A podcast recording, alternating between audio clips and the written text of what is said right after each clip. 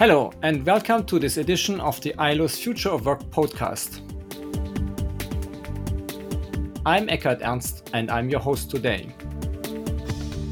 Over the last decade, China has become a leading developer and user of digital technologies, in particular artificial intelligence. Whether in e-commerce, ride-hailing services or autonomous vehicles, Chinese companies operating in these areas are world competitors and contribute significantly to the development of their home country. At the same time, Chinese policymakers have accompanied these developments by enacting a series of regulations around data and consumer protection to ensure the proper use of these technologies and to prevent market abuses by dominant players. To date, its regulatory scope and breadth is well ahead that of leading competitors in Europe or the United States. Yet, little is known about the effective impact of both the technological development and the regulatory activism on the world of work in China. Today, we want to explore the rise of digital China and the specific approach Chinese policymakers take in both developing and regulating the use of artificial intelligence. And to explore this topic, we could not have a better guest than Kendra Schaefer, who is with us today in the show. Kendra is head of tech policy research at Trivium China and is based in Beijing. She works on Chinese government data infrastructure, social credit system technology, and other aspects of digital regulation and development. Kendra, welcome to the Future of Work podcast. It's great to be here. Before we dive deeper into developments around AI in China, can you tell us a bit more about yourself and your work? Yeah, absolutely. So I run Trivium China's tech policy monitoring service. What that basically means is that I oversee a team of analysts that looks at Chinese government documents all day long.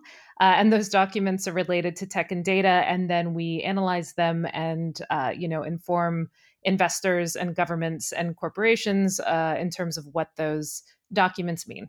Excellent. Thank you. Thank you very much. So tell us more about the recent developments in the tech sector in China. What are some of the key developments that you see and that we should keep an eye on? And how, in particular, in your opinion, will they affect the world of work in China? Yeah, absolutely. So I think first to kind of, as an entry point to looking at AI in China and AI regulation and how it impacts the labor force specifically, I think we kind of need to understand the social backdrop of, labor in China and where algorithms plug into that backdrop.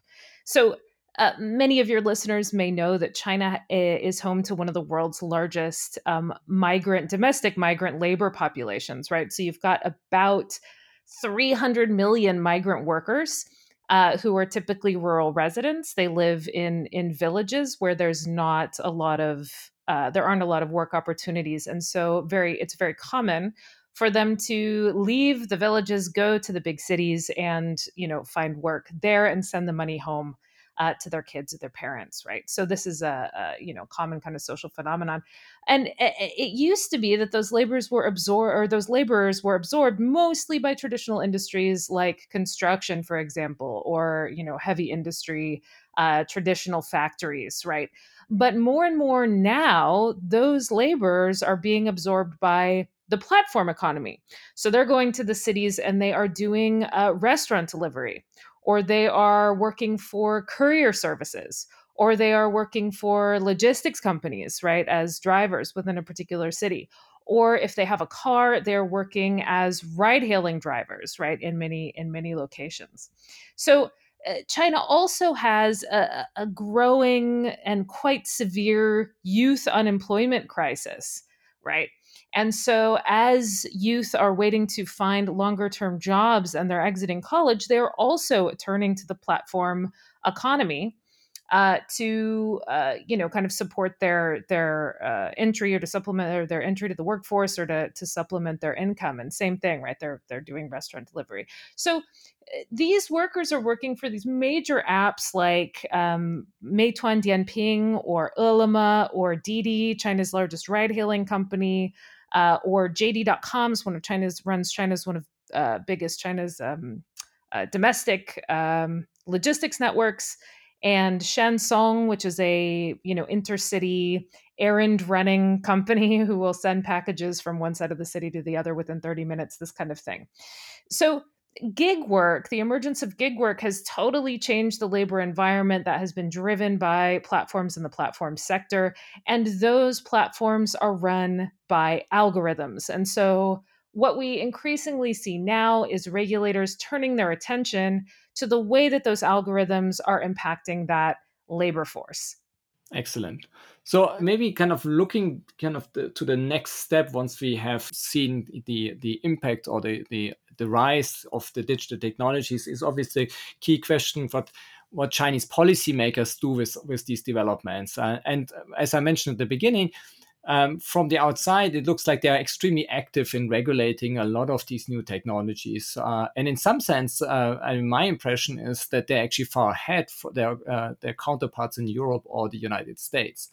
So maybe you can tell us a bit more about the specific way Chinese policymakers are regulating AI, also their motivation that drives them, and how these policymakers in Beijing and elsewhere in the country try to square the challenge of, on the one hand, as you said, developing these new services and at the same time regulating the digital tools for the benefit of society. Sure, absolutely. So China has essentially to date put out three major regulations that govern AI specifically.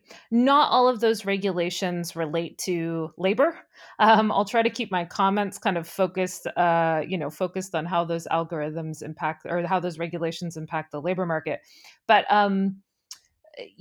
just to give everybody a kind of big picture view, China has done a lot of work on AI and data and cybersecurity, laws and regulations. There are three big laws that form the foundation of China's cyber governance regime more broadly outside of AI. That's the cybersecurity law. Very simply, that's about, the security of critical networks. There's the data security law, which governs data related to national security. And there's the personal information protection law, which, as the title says, governs data related to individuals, right? Sensitive personal information and this kind of thing.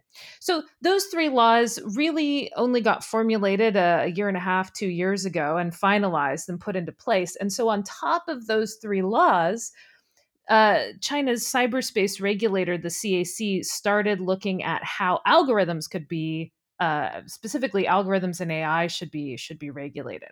So the first major algorithm and AI-related regulation to come out targeted recommendation algorithms. And this is the regulation that impacts labor most specifically.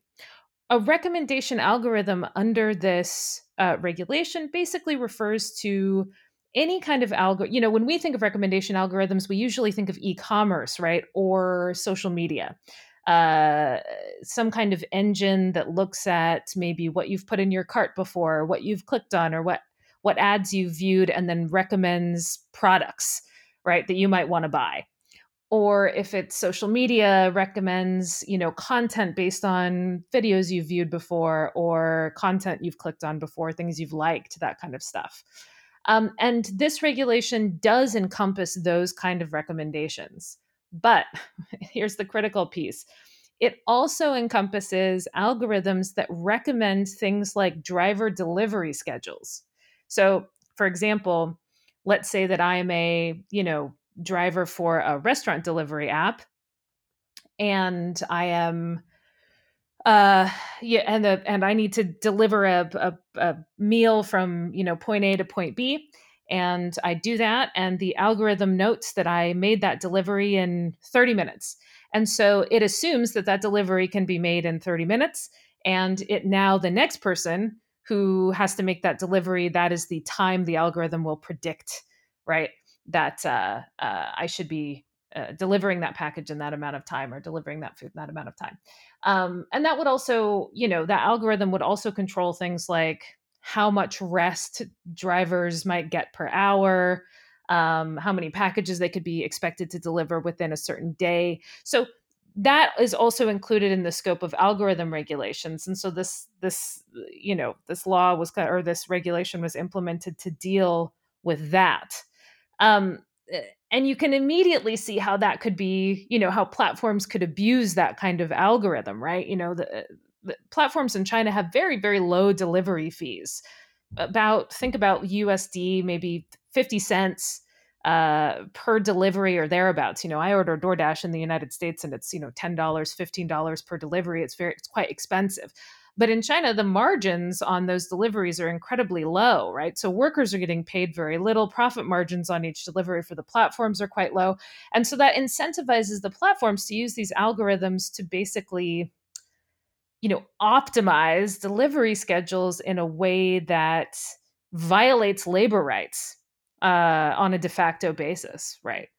That might encourage them to drive unsafely, running red lights to get to where they're supposed to go by the time the algorithm says they should be there, or incentivizes them not to rest, right, or take any breaks, or incentivizes them to, you know, work overtime, to, you know, hit these quotas that the algorithm has set for them and this kind of thing. So that is where this regulation for the workforce really focuses, is how can we prevent, it basically forbids algorithms from implementing those kind of stipulations that violate labor rights in any way. Now, that is not the only thing these regulations do. They're focused on a huge, broad, you know, in terms of your original question, where does, China stand against, you know, maybe other countries in terms of algorithm regulation? They also look at lots of other things because it is China. They focus on censorship, what kind of content algorithms are allowed to disseminate on the Chinese internet, content algorithms, for example. They focus on privacy. They focus on transparency. They focus on the protection of minors online, right? You can't recommend content to kids. It's inappropriate. They focus on a whole host of other things as well. So that was the very first AI-related regulation that came out in China. And two other regulations have come out since then. I won't get as deep into those because they're not really labor-related, but the second one was related to deepfakes, so governing algorithms that generate, you know, audio and video content that you know, was generated by a machine and not a human being, and then the third policy was related to ChatGPT like services, AI generated content. So those are both no other country, to my knowledge, has yet put out AI generated content regulation. Certainly not one as broad or sweeping as China has implemented. So from those perspectives, we can say that China is certainly ahead. We also know that China's legislative plan for the next 5 years potentially includes an artificial intelligence law. What that law is going to have in it is unclear yet. That law hasn't been drafted. It's in the kind of pre-drafting research stage where policymakers are talking about what should be in it. So it'll probably be at least a year and more likely 3, 4, even 5 years before that law comes out and is finalized. But China already has that policy draft on the books. So really moving forward very, very quickly in that regard. Excellent. I think it's certainly timely to see that, at least in China, the regulator seems to move ahead, given the speed of the technological development. But I wanted to follow up on one specific question or point that you raised, which I found very interesting, is that if I understand you correctly, these algorithmic or these AI regulation, in a sense, to a certain extent, try to support the enforcement of labor rights, which some of these platforms might try to circumvent. So are you saying that essentially that so far the labor rights are not sufficiently enforced, and in a sense these AI regulations are supposed to help the regulator or the policymakers to enforce these regulations through these platforms? You could definitely say that the AI tools were structured in a way to support. I mean, essentially what the regulations say is you cannot circumvent traditional labor rights via technology. In other words, they're just putting down on paper the fact that no, it is not okay to, you know, violate labor rights because a machine violated those rights and you as a human didn't do it, or you as a company didn't do it, right? A machine did it. That's also not allowed, is basically all those regulations say at the moment. And companies have actually struggled to, in reality, these companies have struggled to implement those regulations and have frankly done the bare minimum necessary to meet baseline requirements in those regulations. The regulations are not very detailed. They're actually quite general. China tends to do, you mentioned a minute ago that China tends to move very quickly in response to emerging technologies on the regulatory front. That's true. The reason that China is able to move so quickly is because the regulations that they release are quite general to begin with. So you'll see an emerging technology come out, like the recommendation algorithms. You'll see a regulation come out 6 months or a year later before policymakers really even understand the technology very well. They don't know what they're dealing with, right? And they don't know how to regulate it.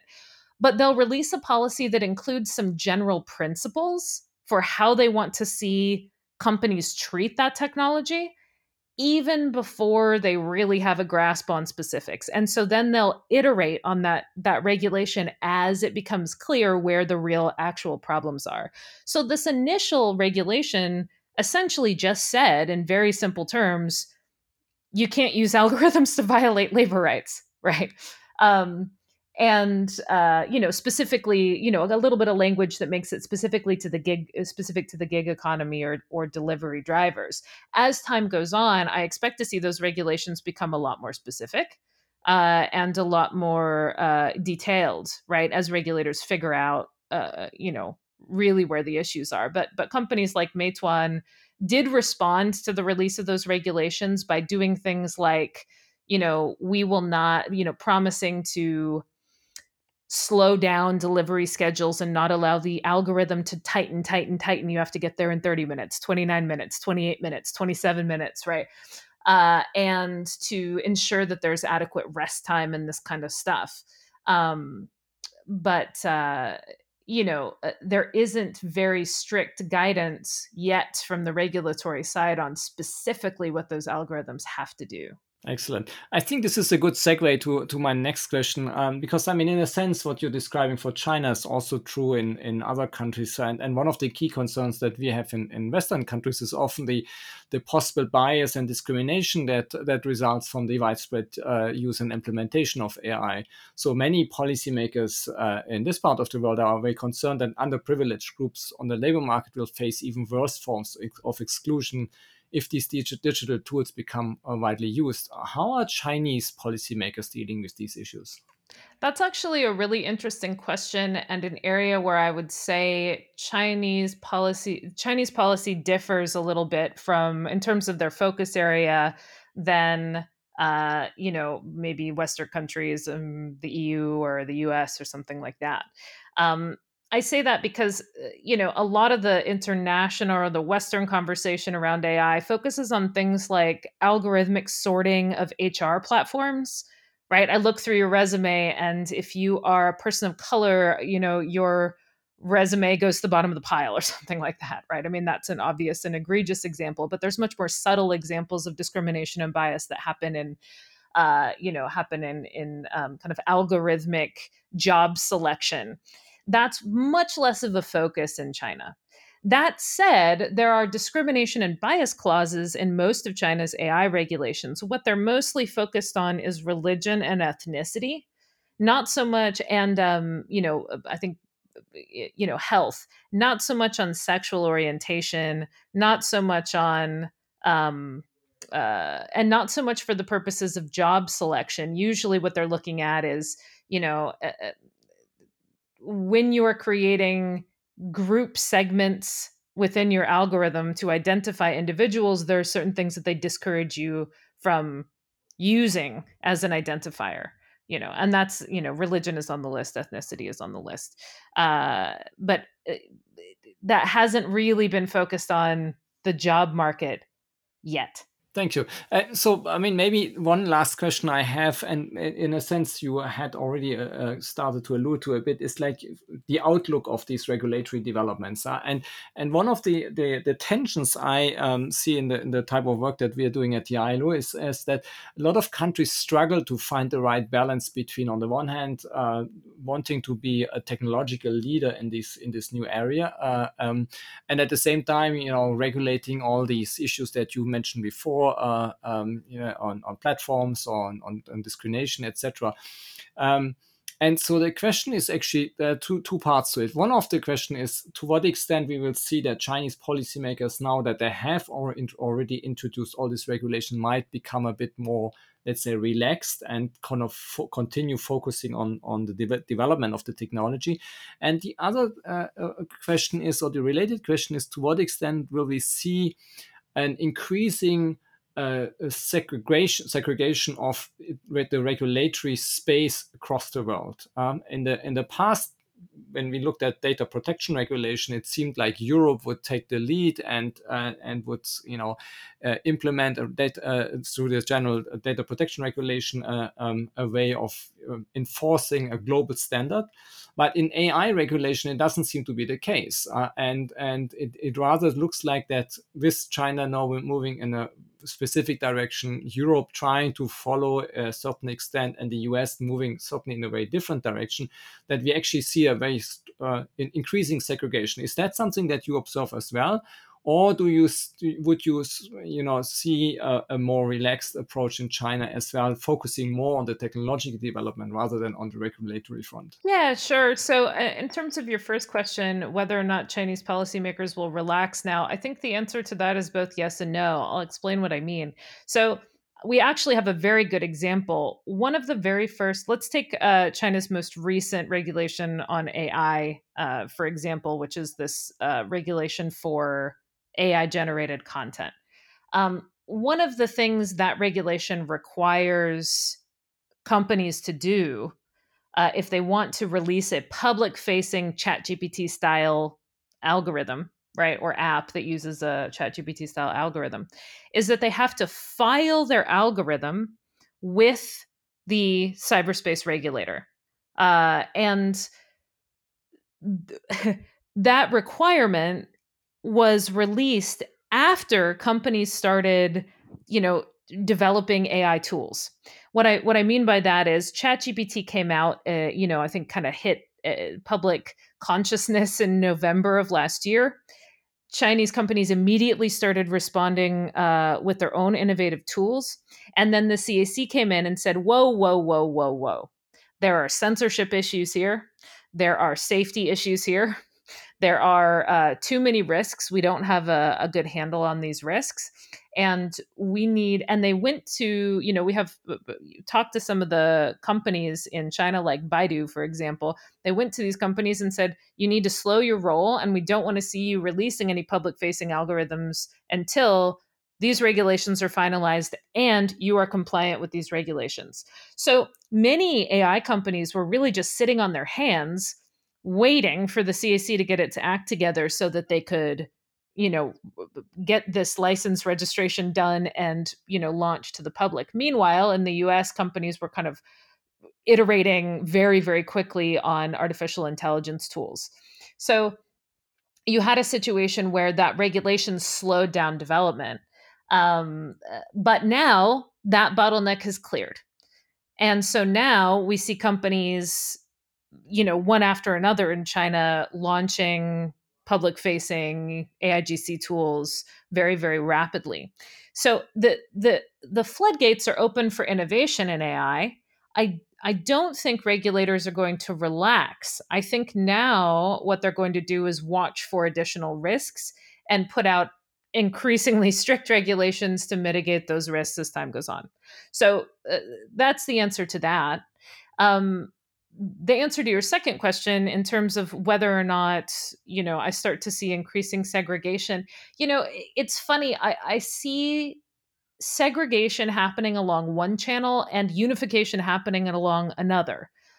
What I mean by that is that most countries, China included, have drafted some kind, or at least the major players in the AI innovation space, have drafted some kind of top-level, UN-friendly AI principles document that says, you know, AI shouldn't hurt people and AI should be, you know, this or that, or, you know, protect privacy and AI shouldn't be used for military purposes, and this kind of general high-level stuff that sounds great in an international forum. But the definition of the word, you know, these principles are almost too general to really be helpful, right? Those words, privacy, you know, protecting freedom, those words mean different things depending on who's saying them, right? So I'm not sure. So on one hand, there's a kind of general understanding that AI among everybody, that understanding is common and widespread, that AI is a risk, that it needs to be regulated, that it could be, you know, quite dangerous, corrosive to economies, corrosive to society, et cetera, et cetera. On the other hand, the actual way that AI is being regulated in, you know, various countries, as you said, is starting to diverge along very different tacks, right? And there is definitely some kind of segmentation happening. I don't think there's any chance at the moment that the EU, for example, looks to China and says, oh, well, we're going to pick up what you're doing because you've written the first regulations on that. Typically, what tends to happen is the EU looks at Chinese regulations, sees that half of the regulation is, you know, censorship focused, and kind of throws the baby out with the bathwater and says that's kind of a useless, you know, Chinese Communist Party regulation. And that's a little bit unfortunate because while absolutely, you know, half of those regulations is about content censorship, the other half includes some very forward thinking, unique consumer protections or unique, you know, technological protections that would, you know, it would definitely be worth a thorough read and study. So I think what is likely to happen is that China will continue developing its own regulatory pathway.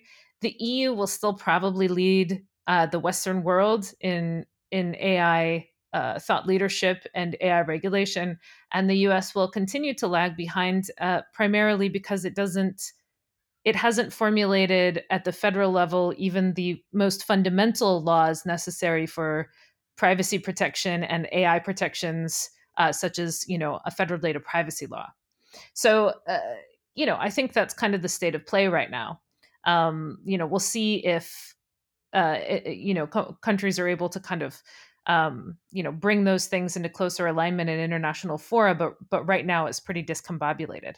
Thank you so much, Kendra. That was an excellent conversation. I think I definitely learned a lot today, and I hope that you will be able to join us again to share new insights once they come along. So thanks again for joining us today. And for those of you who listened in today, you can find more about Kendra's work and Trivium on the links on our website that we share together with this podcast. So for now, let me wish you goodbye. I hope you will join us again soon for another edition of the ILO Future of Work podcast. Thank you very much.